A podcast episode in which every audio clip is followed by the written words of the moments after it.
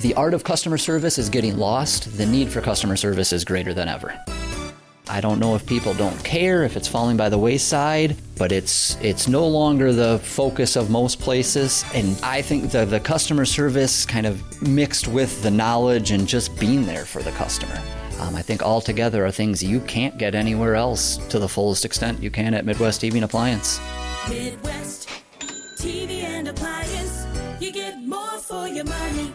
No little packets of mesquite. You need a big truck full of of whatever you're going to use, cherry wood or probably not hickory, but uh, mesquite. That works. kind of wood do you use? Bill Feehan. It's Coulee Region Cooks, boys and girls, ladies and gentlemen.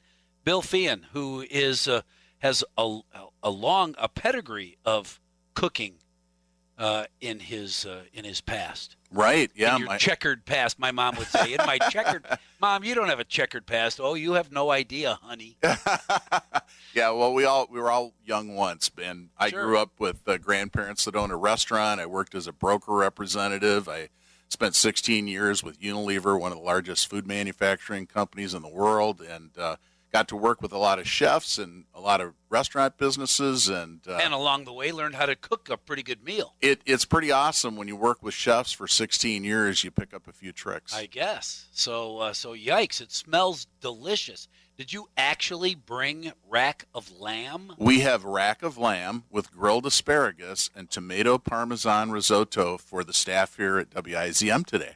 Well, I ho- I may turn the fan around so that the aroma doesn't leave the studio, because that just sounds amazing. It is amazing. Yeah, all that. Where did you find that recipe? I made it up. Did you really? Yep, Are I- you, you like that too, don't you? Yeah.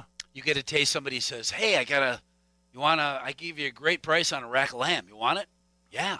Well, you then know, you go home and think, "Oh man, how am I going to cook it?" Poke around on the internet and exactly. go from there. That's exactly how it went. You know, um, I like to buy a lot of meat products at Sam's Club in Onalaska. Sure. And they have this New Zealand rack of lamb there. And so going through the case, I'd always look at it. And I've had rack of lamb in restaurants before and really enjoyed it. So I thought, hey, let's let's try this out. You know, the price isn't that much different than buying a couple of T-bone steaks. That's great. And what's different about New Zealand lamb than Minnesota lamb? I, I couldn't tell you. I guess Sam's Club found a source there, Oh, but that's uh, but Well- that's what they sell.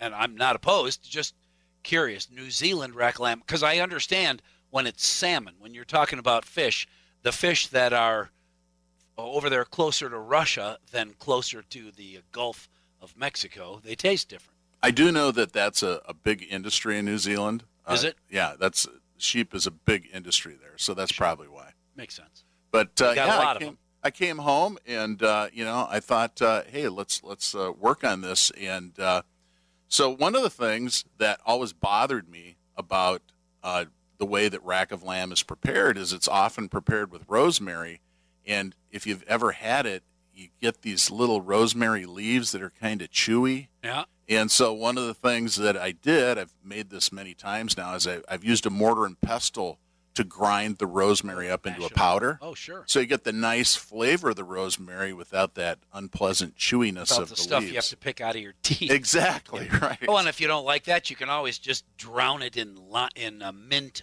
jelly. I've never quite fully understood the first first several times as a young adult, lamb with mint jelly. yeah, I'm not a mint jelly. I don't like that at all. But I do like like a cherry sauce or like a a, a demi-glace sauce, maybe with uh, some kind of fruit, plum or cherry in there. That can be a nice compliment. Sure, sure. But this is uh, this is a recipe that's easy to do. You could do it on the grill, so you're not heating up your kitchen. And Loving that. yeah, Driving the neighbors nuts. I kind of like that. right. Yeah. The neighbors will be looking over the, The fence aroma, when they what is smell that that, roasting lamb smelling? and Yeah. rosemary. They're going to want a piece. That's awesome. And uh, so, okay, the lamb and asparagus. Honestly, somebody taught me a long time ago that uh, if you put asparagus, lay it out, trim it, of course, all the woody parts, Right. trim it, lay it out on a cookie sheet or a jelly roll pan, uh, and drizzle it with with uh, olive oil or uh, a sauce of some sort, olive oil for me, or uh, yeah, the Denny Olive olive oil is the traditional way of doing Sure. it. Right. and then a little shaved Parmesan cheese and roasted. Right. It's delicious. It is I delicious, have, and I've been afraid to go away from that because I know this is going to be delicious. so you're just missing one ingredient that can really take it to another level, Oh. and that's some garlic. Oh so man, you either get some of that Daddy minced loves garlic, garlic. I tell Yes. ya. olive oil, and garlic. Every Italian heart is beating a little faster right now. So you I have. put that in there. Interestingly enough, a, a friend from upstairs years ago gave me almost a lifetime supply of of uh, infused olive oil because she said at our house we're just plain kind of meat and potatoes, ketchup, mustard, maybe some mayonnaise. This infused olive oil, uh, I'll be the only one that will ever cook with it, and I'll have to hide it because when my family finds out I'm using rosemary infused olive oil instead of corn oil, they won't eat it. Wow. So she gave me a basket filled with oils, and I have uh, garlic infused olive oil at home. I also have rosemary infused olive oil at home right now, waiting to be used on a rack of lamb or on a pound of asparagus. So I'm ahead of the game a little bit there, huh? yeah, the asparagus By accident. The asparagus with olive oil, that's probably been prepared that way for thousands of years. And when you do it on the grill, it, it kind of caramelizes the sugars. So when we when we do the, the lamb on the grill, you know, we're going to take that lamb, we're going to rinse it, we're going to pat it dry, uh, we're going to apply salt and pepper. I like granulated uh, garlic, and, and so Oh. I put I put that on there, and then uh, restaurant grind black pepper. You can buy this uh, in bulk, you know, at at Sam's Club. But I put that on there, and then I take and I grind up those rosemary leaves in the mortar and pestle. Sure, sure. Put, that on there, and then you just do that right on the grill for about two minutes on each side. You got to watch it. Lamb is kind of greasy, and if you don't watch it, it can flare up and burn. But you do that for two minutes on each side, and then put that rack of lamb on the top rack for about mm, eight to ten minutes, depending on if you like it rare or medium rare. On the top rack. Right, yeah, to finish it Okay. because you know you, you want to cook through to the center of that loin. So Okay. we sear it because that caramelizes the sugars in the meat and provides that great uh, grilled Then pick it flavor. And then we put it up on the top rack. And the other thing that we should mention is when you start this process, you start by uh, what I do is I do the asparagus in a foil packet. So before I do anything, I trim the bottom two to three inches off of the asparagus, put it in the packet, drizzle it with oil, add in the um, the garlic, close up that packet. So that goes on the grill first. I put that on the top rack to start cooking. Now you're doing you can do this with while you're doing the uh, while you're doing the rack of lamb. Uh, and and then the other part uh, that I serve with this is the tomato parmesan risotto. Oh yeah, we got to get to that too. I'm curious. I just it just occurred to me uh, the oil that I was trying to think of that I couldn't because I, do use olive oil more often than not. A creme de balsamic, a bal- balsamic oil that's just reduced, reduced. It's it's like sludge coming out of a bottle. Yeah, the balsamic vinegar added to that asparagus is a real nice change of pace I too. got goosebumps. I have goosebumps just thinking about asparagus. Yeah, my wife Sue, that's her favorite. In the summer, I grow basil and tomatoes, and then we do a little mozzarella cheese and drizzle that balsamic, Balsamic, vinegar over it. yeah. Wow, is that good? Man, that is so good. Coulee Region Cooks. You hungry? We'll dive into a. Well, we already did the asparagus because that one's easy. Uh, but rack of lamb and a little risotto coming up right after this. Uh, we're just laughing. Coulee Region Cooking.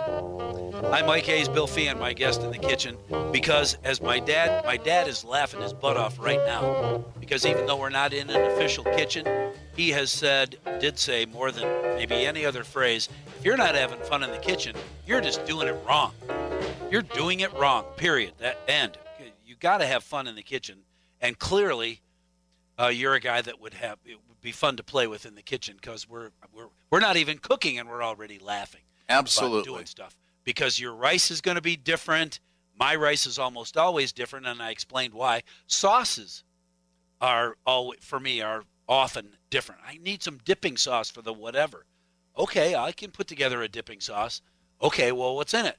Well, there's some mayonnaise and there's some. I was going to use ketchup, but I got this barbecue sauce. I was going to use regular mustard, but I got this pub mustard that a friend made. Oh, good. I'm going to put some blue cheese in there because I like blue cheese, some garlic, some you know, some seasonings. Pretty soon, I've got enough dipping sauce to uh, to go with whatever we're dipping in it. Chicken nuggets in some cases. Wow, that's really good. Could you do it again? Well, you know, kinda, because I still ha- I didn't throw away any of the ingredients that I used in this dip. But if I use the last of something like the rice we were talking about, I use the last of my jasmine. I don't have any more jasmine. So could I do this again? Maybe, but not right away. I got to come up cuz in my kitchen I have all these ingredients. I have. I never I never don't have a bunch of different seasonings and so forth. And that's like anybody else in your kitchen, you never are out of certain things. Well, working in the food business, I have a pretty well stocked pantry. I'll bet. So, Bigger than most too, I'll bet. oh my goodness. Well, we have three refrigerators. Oh, geez. You know, and a chest I have freezer. two freezers, but I only have one refrigerator. Yeah. Well, we have three refrigerator freezers and a chest freezer. So, uh, and then we have two two dry storage pantries. So there's a wide array of products in there. There's something for everybody. For Yeah, and and you know what? Um, I'm always experimenting with things, and this recipe that we're going to talk about next uh, for risotto. As a kid, my mom's Italian. Your listeners probably remember that she's 100% Northern Italian. My grand her parents operated a restaurant, so I had no idea when I was growing up that I was eating gourmet food. From you know, I just thought everybody ate that way Sure. but risotto was just a a common side dish. You know, uh, Northern Europeans probably eat a lot of potatoes. Southern Europeans eat a lot of rice. So having risotto with a meal was kind of like having mashed potatoes and gravy. And so, you know, there's a lot of different kinds of rices you can use out there. The one that I really like is the Italian arborio rice, and you can get this at Festival Foods. It comes in a two two pound container. And uh, when I make the, the risotto, I I use one cup of that arborio rice, Okay. and that's going to create enough to serve about four people, and that fits right in with the rack of lamb. That two and a half pound package of lamb is going to be a nice entree for four people. So what we do is uh, we start by putting a couple tablespoons of oil in the pan, and we dice up about a half a cup of onion. Uh, I like to use a sweet onion. Um, if I can find Vidalia Okay, onions, I was say a nice Vidalia. Always love the Vidalia onions.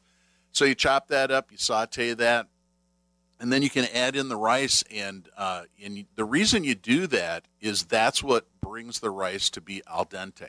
So if you so you, you're going to kind of fry this rice yep, in onion juice before you add water and well, it? it's it's the onion and the olive oil, and Oh, so oil, sure. So we're just going to lightly toast that um, that rice for about two minutes, and what it does is it changes the consistency of the risotto. So depending on how you like it, if you like it creamy, you don't toast it at all. You just start adding in the stock. Right. But if you want it to have a little more texture, a little more of that al dente, then the longer you toast it, the more al dente the rice will be in the risotto. Is this a low and slow or a, you know quick and dirty kind Yeah, of uh, medium heat. Okay, right, and so you got to yeah, pay attention. This is yeah, we're we're gonna we're gonna we need to bring up the stock because that's the next ingredient. So we want four cups of chicken stock, and because this is a tomato risotto, what I like to do is I like to use tomato paste. I like that flavor profile for the tomato. Sure. So one six ounce can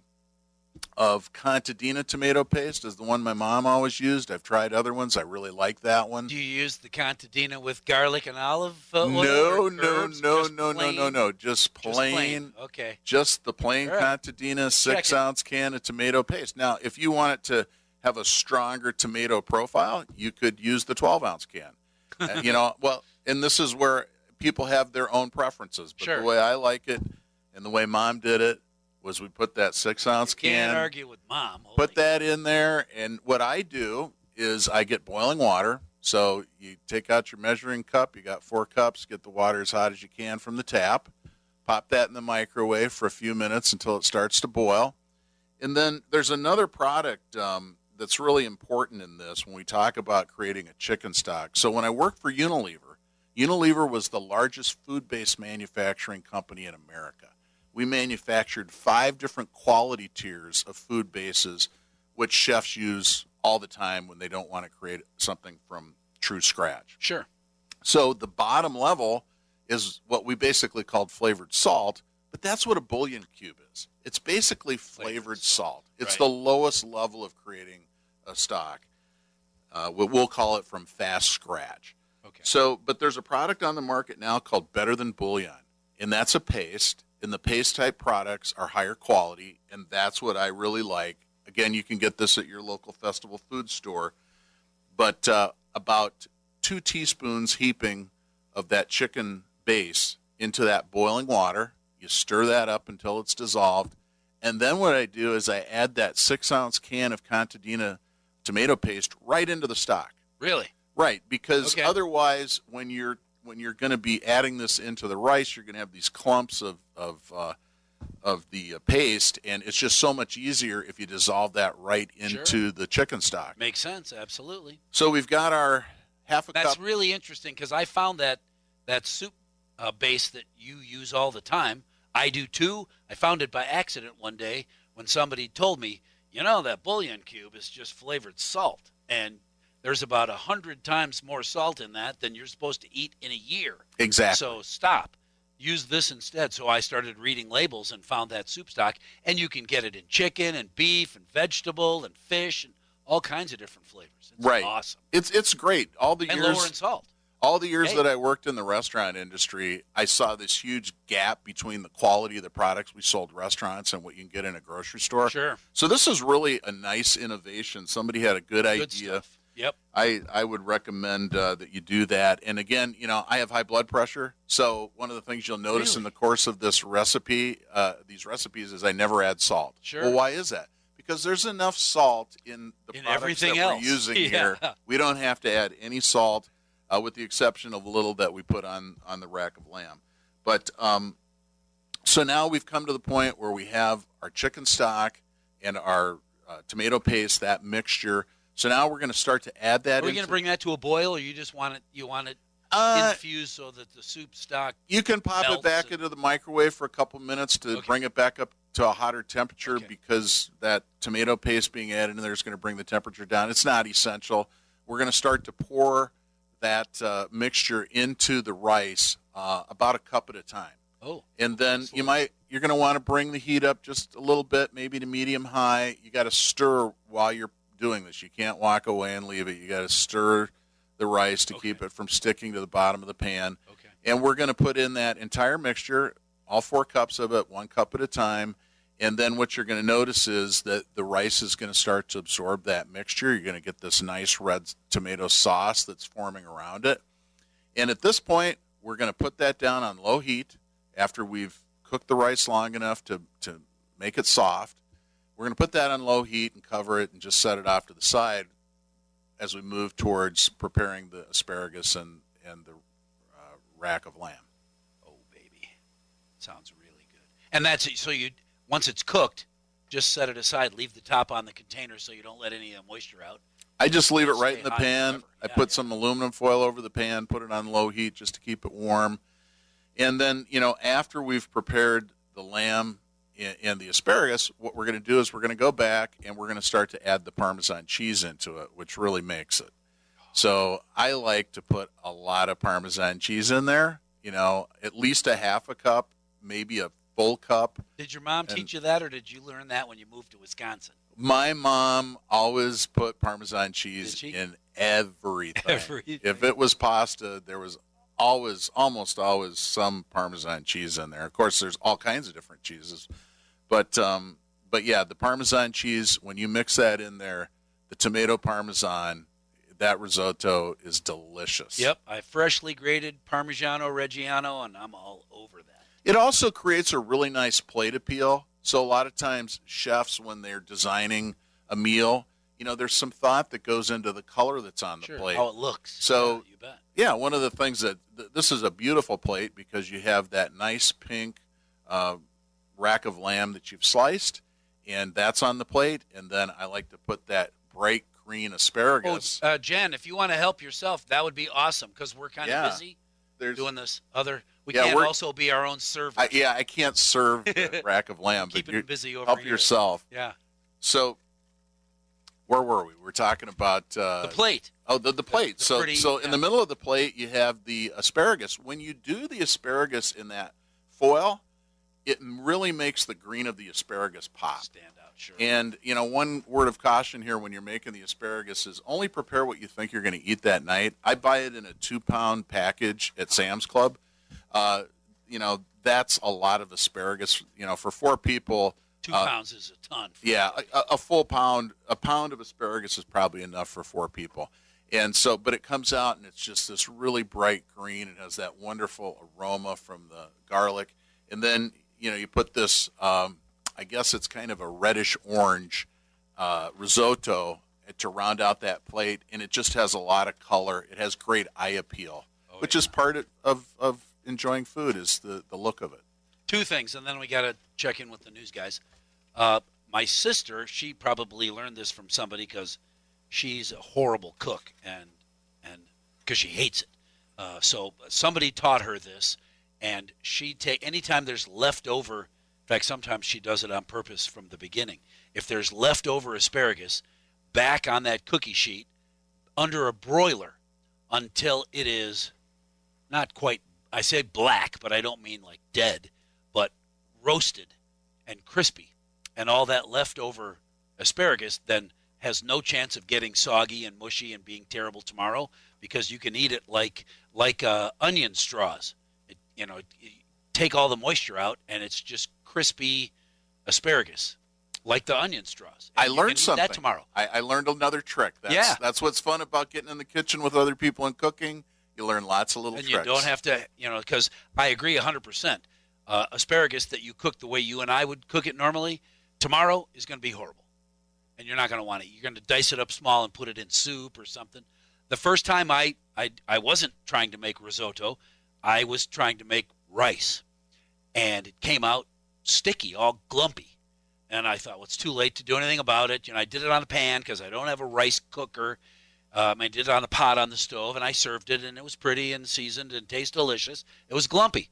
Somebody at the table said, "Wow, your risotto is delicious," and I said, "Pardon me."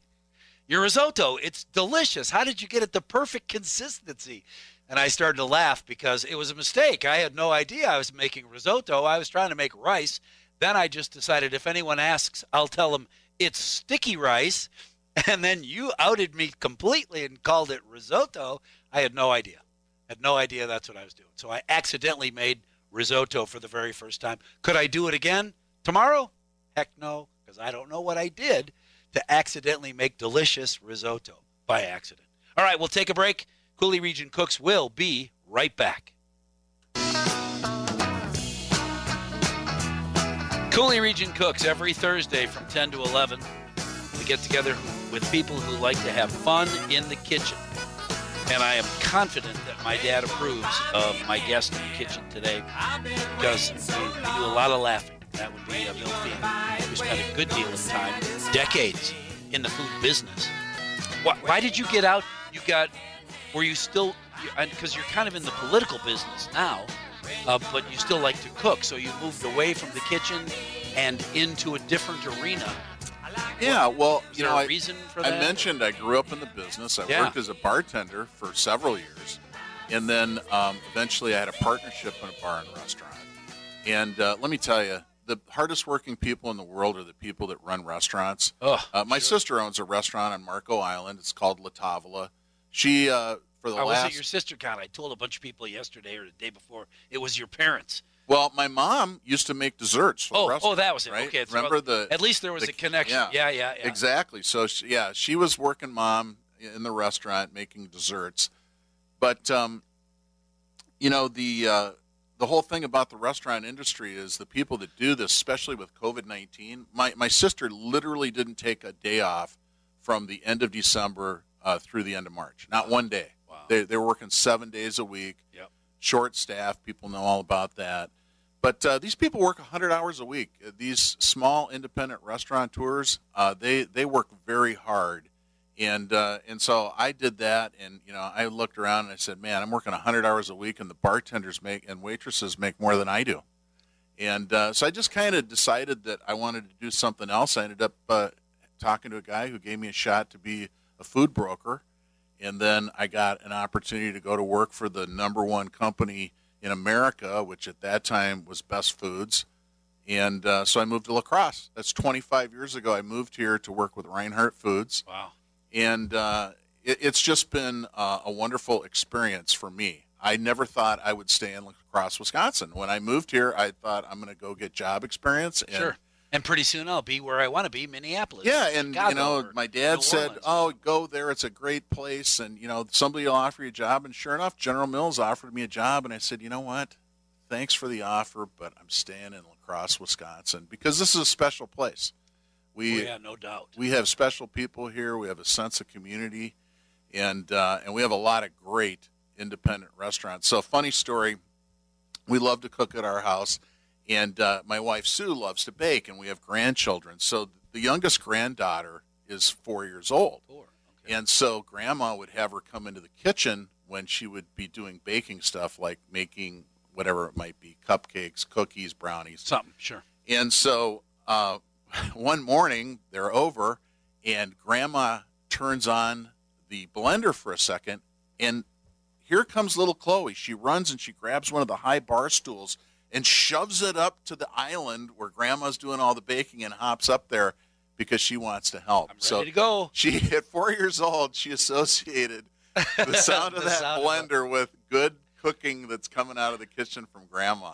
And so, yeah, you know, Come back in 17 years, honey, and I'll give you a margarita that I'm making in this blender. Cooking is about family and it's about love and it's about having fun. Right. Well, and it's so fun that uh, your four-year-old granddaughter, like Pavlov's granddaughter, hears the blender and comes running. What are you What are you baking, Grandma? I'm here to help. It's Yeah. gonna be great. Grabs the Whatever high bar stool, shoves it up to the That's counter. and hilarious. I, I'm here and I'm ready to lick the paddle. Yeah, that's hilarious. Oh yeah, my kids were always good with helping Grandpa clean up because they didn't want to do any of the work. They didn't because Grandpa never let them use an easy knife to dice something up. Oh, why don't you let Grandpa? Yeah, but using the tiny knife isn't fun, Grandpa. I want to do something fun. Well, I'll call you. You can come back and, and lick the stuff. Shall we talk a little bit about uh, the, preparing the lamb on the grill? Yeah. Well, you, right. Well, preparing it from the time you bring it home from the store, because Okay. like uh, like ribs, you, you can't just bring them home, take them out of the package, and toss them on the on the grill. So, as I mentioned before, there's a two and a half pound package that I buy at Sam's Club. Costs the same as about a package of uh, T-bone steaks. Uh, it's so if you want to try something different, this Sure. is something that's not going to bust the bank. Um, but but you bring that home. It's in plastic. You cut that plastic off, rinse it off good in the sink, uh, and then I pat it dry with some paper toweling.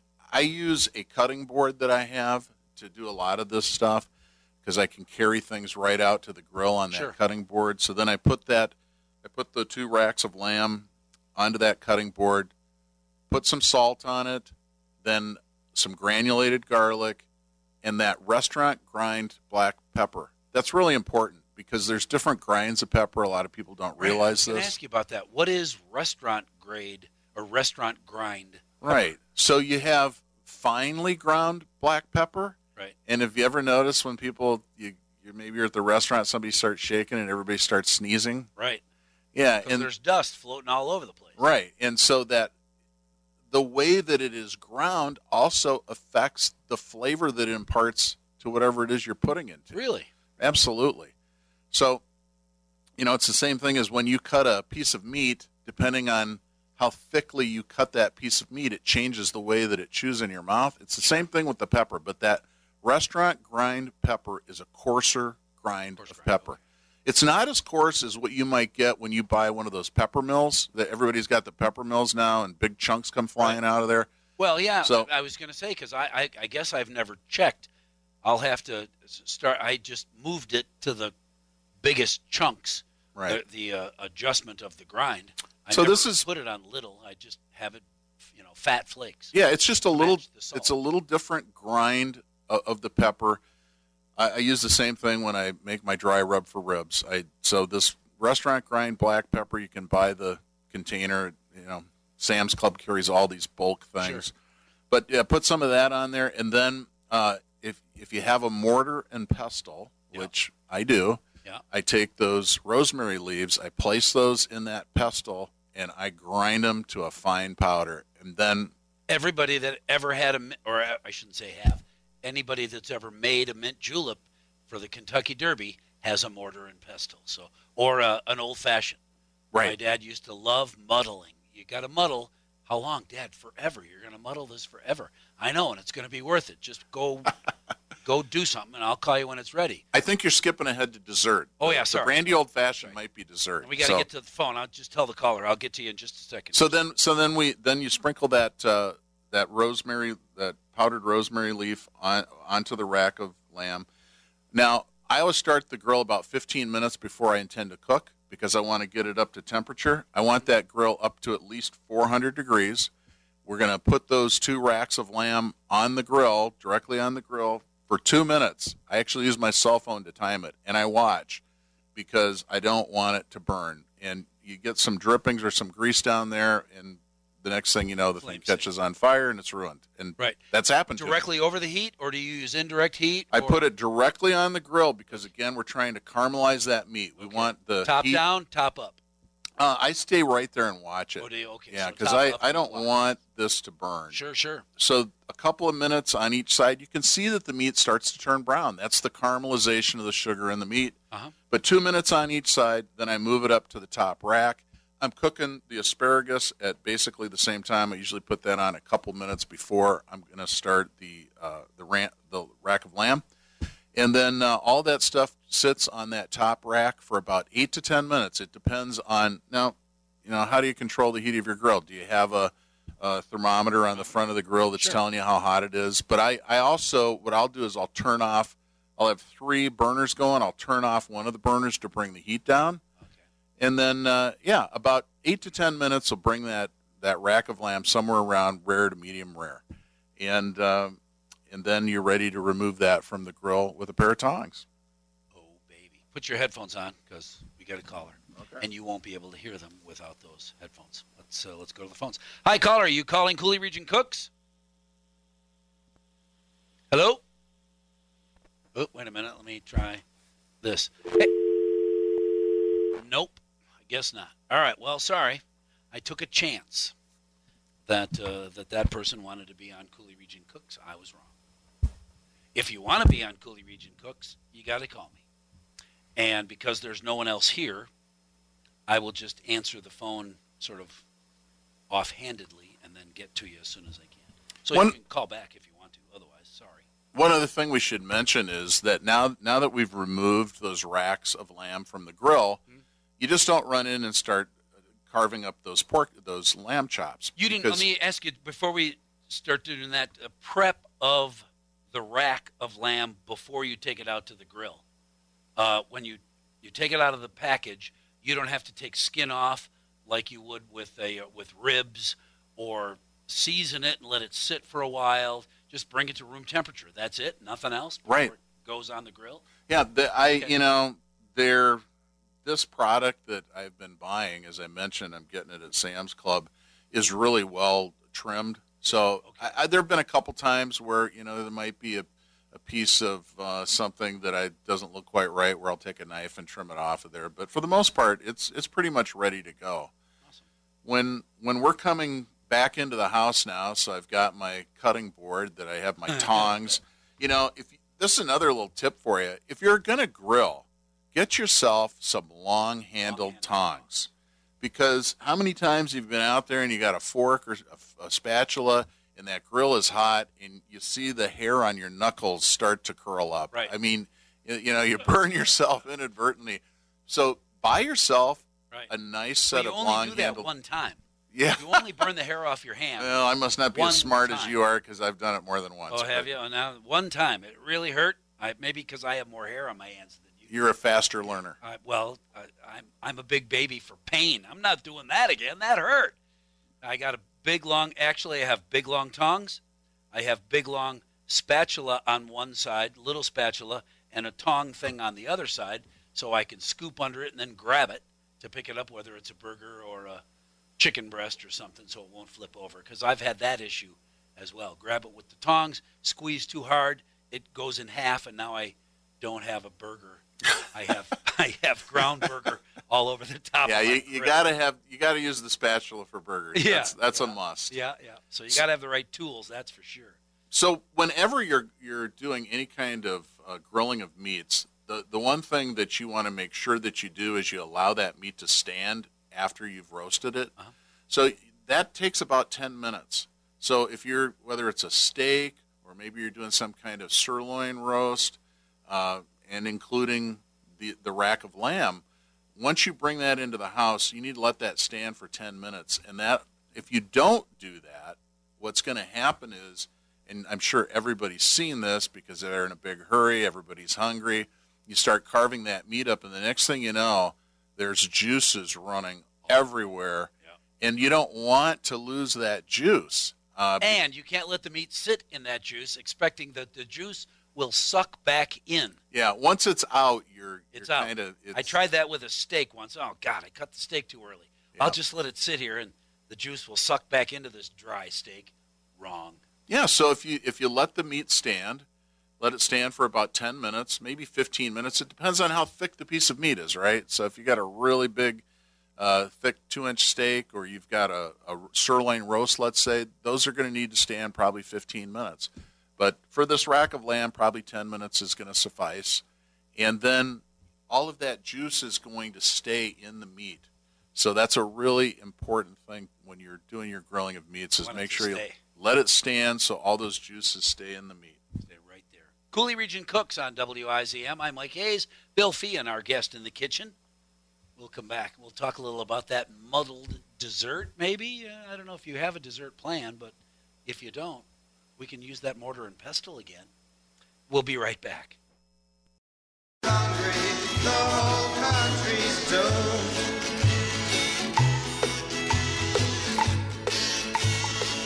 I just love that. I love that particular food song because I had no idea what an eggplant was until my uh, farmer next door neighbor brought one over.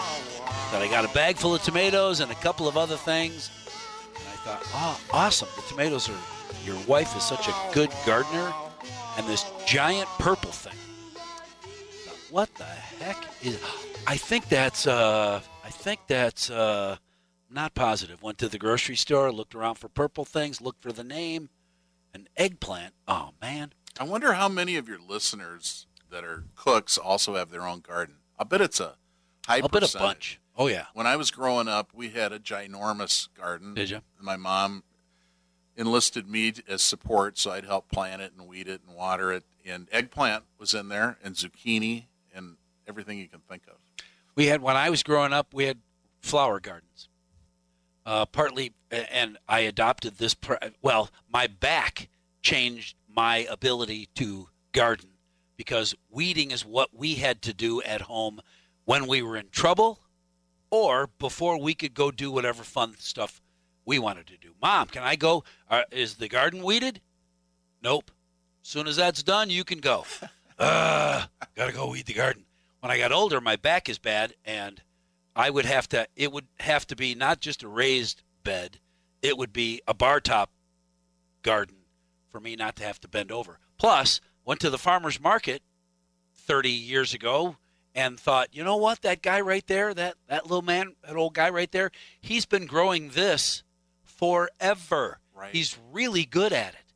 And it only cost me whatever it was, $3 for three gigantic eggplants and a tomato. It's it would un- take me forever to grow that myself. Forget it. I'm buying It's it from him. unbelievable the deals you can get at the farmers Oh. market. And there's certain things that I've learned I don't want to invest the time in, like green beans. Oh, there you go. and watermelon and zucchini and all kinds. I don't. I, I have no vegetable garden, and nor will I ever have a vegetable garden. Well, I tried spices. I grew my own spices until one summer I was out of town and I came back. I grew it in a big bowl, and I had little row, rows of various stuff.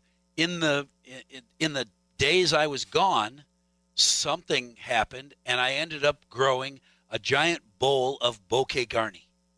I could pick out if you could see. Oh, that's rosemary. I pick out a, but it all became entangled, and uh, and so I just thought I'm just gonna grab a handful, whack it off, and that's the spice I'm going to use. Well, I'll tell you what, you know, the the ability to grow herbs around your house, if you have, you know, just a small pot uh, that you can put them in, it's super easy. So I grow all a lot of fresh herbs. I've got a rosemary plant that's growing right now. Uh, cilantro, got to replant that a few times every year. Basil, but you you can grow all this stuff fresh. I mean, if you're if you're somebody who likes to cook, to have access to those fresh herbs is awesome, and you can grow them right on your patio. Yeah. Well, Well, you don't even have to have a green thumb. Just water them once in a while. I definitely don't have a. I don't have a green back. I I may have a very light green thumb, but bending over is the end of my gardening because in no time at all my back is killing me, and now I'm grumpy, and then I got to go in the house and cook something. Darn it! I can't. So I just I'll I'll wait. I'll go to your grandma's garden and beg her. I'll tell you what, I did save a guy once. My former next door neighbor uh, had a what do you call that when you a garden under he put straw and cardboard and stuff it was supposed to keep the weeds from growing and then everything you were going to grow would just grow up through and it did uh, he didn't do something right but later on when all of that was a mess he scooped it all off to try and start again and he had white asparagus and he thought oh man my asparagus it went all bad why? Well, it didn't get any sunlight, so it's just all white asparagus. I just throw that away. Here's some green stuff over here. I'll eat this. No, no, no, no, no, no. The white asparagus. Wait, go to the grocery store and try to buy some, and find out that it's uh, you know it's eight bucks per stalk. right. Yeah, and it's delicious. So he accidentally grew a white asparagus, and it was delicious. He shared a little of it with me. One of the things we should mention when we're talking about grilling, and especially something like this rack of lamb, which is pretty petite, it's it's a smaller piece of Sure. meat, is you really got to watch that temperature. So you ought to have a meat thermometer.